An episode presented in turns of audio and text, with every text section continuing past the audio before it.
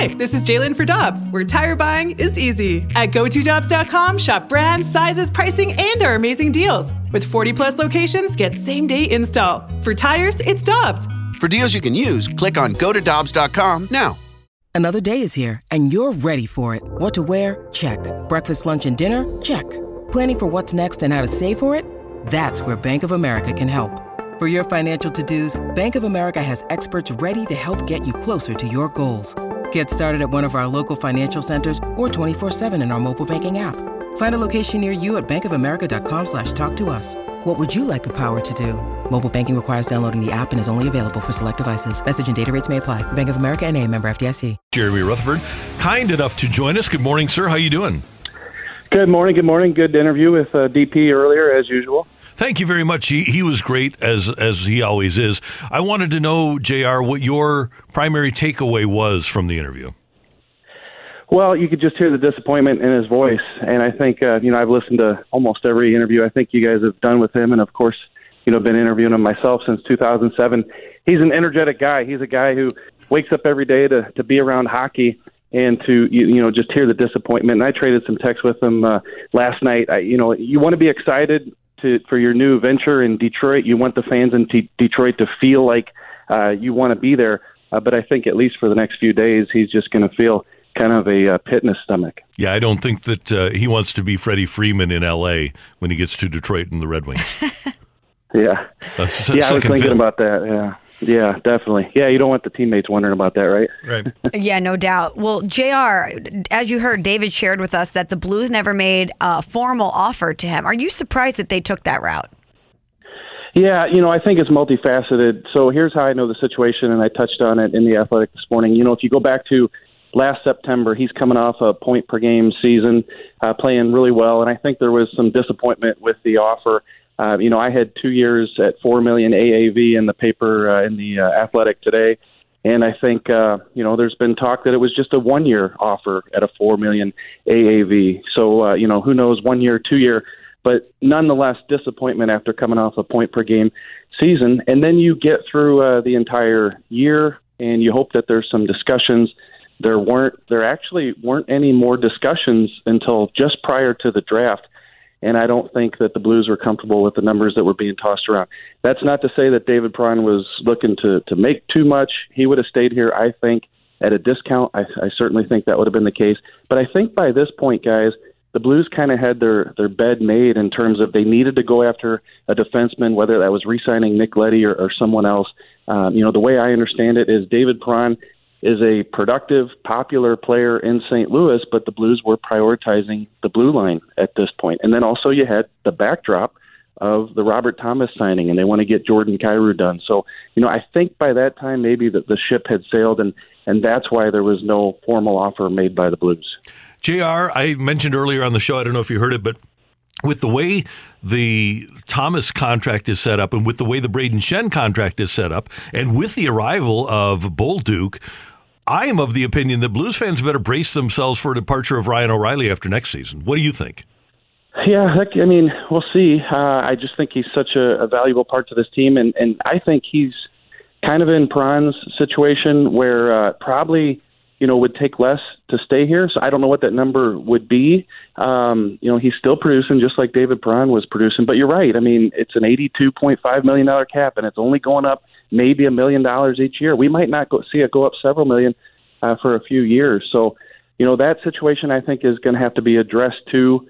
Um, when you look at some of the contracts they're giving out, let's let's you know we just touched on Thomas. I mean, Kyrou is going to be in that neighborhood too. You know, maybe not eight million, even though he and uh, Thomas right now are identical, two point eight. Uh, it's going to be in that neighborhood. It really is. And so, does that push Ryan O'Reilly out? You know, uh, kind of remains to be seen. I haven't had too many conversations on that, so I don't want to get too far ahead of myself. Uh, but I do think if whatever the Blues could try to do to keep Ryan O'Reilly, I think in the fold for a couple more years, they would do that. And here's the reason I think what I'm thinking. It's because they've got eight and a half million a year in Thomas. They've got eight million a year in Sh- or, or seven and a half in Schenn, right? No, seven. Or Uh, six six and a half. five. Six five. Yeah. So uh, the question would be: Are they going to invest that much money in essentially one of those guys being a third center? Yeah, you know, and that's the case. And uh, you know, where where do they want to allocate the money? So, you know, we've known for a couple of years now the way Doug Armstrong has approached these contracts that Uh, he's trying to push the AAV down so he can get as many good players onto the roster as he can. Uh, but there's a lot of term involved in these. So, you know, if you lock up a Thomas to eight years and a Kyrou to eight years and a Schenn, you know, he's still got many more years on that deal. You know, how can you make it work with the Ryan O'Reilly? At some point, the money uh, runs out, and you can't continue to just give everybody a lot of terms. So, uh, yeah, I, I do think that's a situation that's going to get interesting as we get closer. Look, you know, nobody can sit here and say that Ryan O'Reilly is going to be back for sure because we all thought David Perron was going to be back, right? Yeah, Yeah, right, absolutely. exactly. Great point, JR. Um, speaking of interesting, there had been a lot of rumors out there, but what is happening with the Vladimir Tarasenko situation? Anything still percolating there? No, you know, it, it's been pretty quiet, uh, but I think we can, without, you know, talking to people behind the scenes, see what's happening here, Michelle, is a situation where, you know, it's a $7.5 million for the last year of the deal, and Vladimir Tarasenko is worth that more more to you on your roster than he is trying to make a trade. And, and so I think that's the way Doug Armstrong has seen it since the trade request was made. You know, I know there was difficulty trying to trade him last year because nobody knew what his health was like and nobody knew if he was going to be able to produce. Well, now we know that he can produce. So I do think that there was uh, more interest this time around. I do think that teams uh, inquired, but I think Doug Armstrong, knowing what his situation was with David Perron, that he was likely going to have to let him walk, is going to have to keep Vladimir Tarasenko. I mean, if you go into next season, now we don't know what you could get for Vladimir Tarasenko, but you've already depleted the right side with the loss of David Prawn. You know, is Jordan Kyrou a guy who is for sure going to be that guy and show up every night and be consistent? You hope so, uh, but you need a Tarasenko, Perron, somebody on that right side. So as we sit here today, you know, I know stuff changes day to day. With the departure of David Perron, you know, at this moment, I see Tarasenko on that team, unless Doug Armstrong has, you know, something up his sleeve that he's going to pull off uh, between now and the start of the season. JR, one last thing from me with the keeping of Leddy. You get Thomas Greiss, and you uh, obviously sign a fourth line setter as well. How do the Blues stack up right now to the Blues that finished their season with a second round playoff loss to the Colorado Avalanche? Yeah, I don't think they're as good. I don't. I, I think for a couple of reasons. I mean, when you say as good or better than last season, well, Nick Leddy was on that team at the end of the year. Yeah, granted, you get him for the full year now, but you know, you are who you were at the end of the year with in terms of uh, the defense. Look at the goaltending; it's a step back. Ville Husso had a great year. He's gone to Detroit. Thomas Greiss comes in. You know, he's been okay in his career, not great. Is he going to push Jordan Binnington? And and could he, if Jordan Binnington didn't play well like we saw last year, step in and play? you know, the number of games that Ville Husso did? No, I don't think that that could be the case. And then we haven't talked yet about David Perron not being up in that group uh, top six. So, you know, I don't think they're as good as they were. But, you know, I'll go back to my last uh, answer. You know, what does Doug Armstrong have up his sleeve?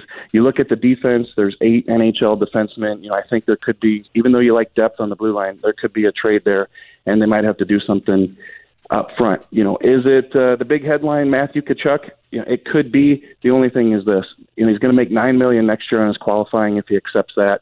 The Blues, it's a dollar for dollar situation now. That's where they're at with the cap. They're four million in cap space. They got Mikkola, they got Perunovich still to sign, so it's a dollar in, dollar out situation. If you were to make a deal, where do you pull nine million dollars from this roster if you were to bring up Matthew Tkachuk? So to me, this has got the shaping of, of the roster heading into the season, unless Doug Armstrong was able to find some areas where he could pull and, and bring somebody else in to upgrade. I'm glad you brought up Matthew Tkachuk, JR, because I think we are contractually obligated to ask you about that situation before we let you go. So thank you for addressing that. yeah, just open the door for you right there, huh? yeah, I appreciate and, it. And by the way, they, the Calgary Flames, you if you're an NHL team, you can't lose a quality of player of Gaudreau for nothing one year, and then the quality of player of Tkachuk the next year for nothing. You just can't Yeah, allow you assets to walk out the door, right? So whether it's the Blues or somebody else, they're going to have to move him or sign him. Yeah, the phone's ringing off the hook, and I think I've told you guys that I do think, uh, you know, the, for for sure the Blues were one of the many teams calling Calgary. I even believe I'll take it a step further. I believe there was some traction with Calgary on a potential deal, but then I was told close, very uh, a source very close to Tkachuk that uh, Calgary kind of shut down the trade idea, and perhaps they were just waiting until after they saw what happened with uh, Gaudreau. He walked away from ten million dollars yesterday from Calgary, uh, signs in Columbus. You know, there's two ways to look at it. If you're Matthew Tkachuk, do you go back to a team that doesn't have a Johnny Gaudreau? You know, what are your, what are your chances of winning? The other side of it is, here's ninety million dollars and the captaincy. Will you come back? Like you know, how do you turn that down? Brady did it with Ottawa. You know, it's a tough question to ask somebody unless you're in those shoes. So we'll see what happens. And JR, you will be on filling in for BK. I'm BK and Ferrario today. And even if things happen during the show, you'll still be tweeting, right? If there are moves to be made. Yeah. yep. We'll definitely try to. A lot of multitasking the past couple of days. But yeah, 11 to 2 with uh, Alex. I think BK's out, so we'll be in with uh, Alex and Tanner. And won't see you guys. We'll be out at Centene today, but uh, hope you guys have a good weekend, and, and, we'll see you soon. And just as an aside, as you are filling in for BK, before you had kids, did you and your bride go to one of the Disney properties?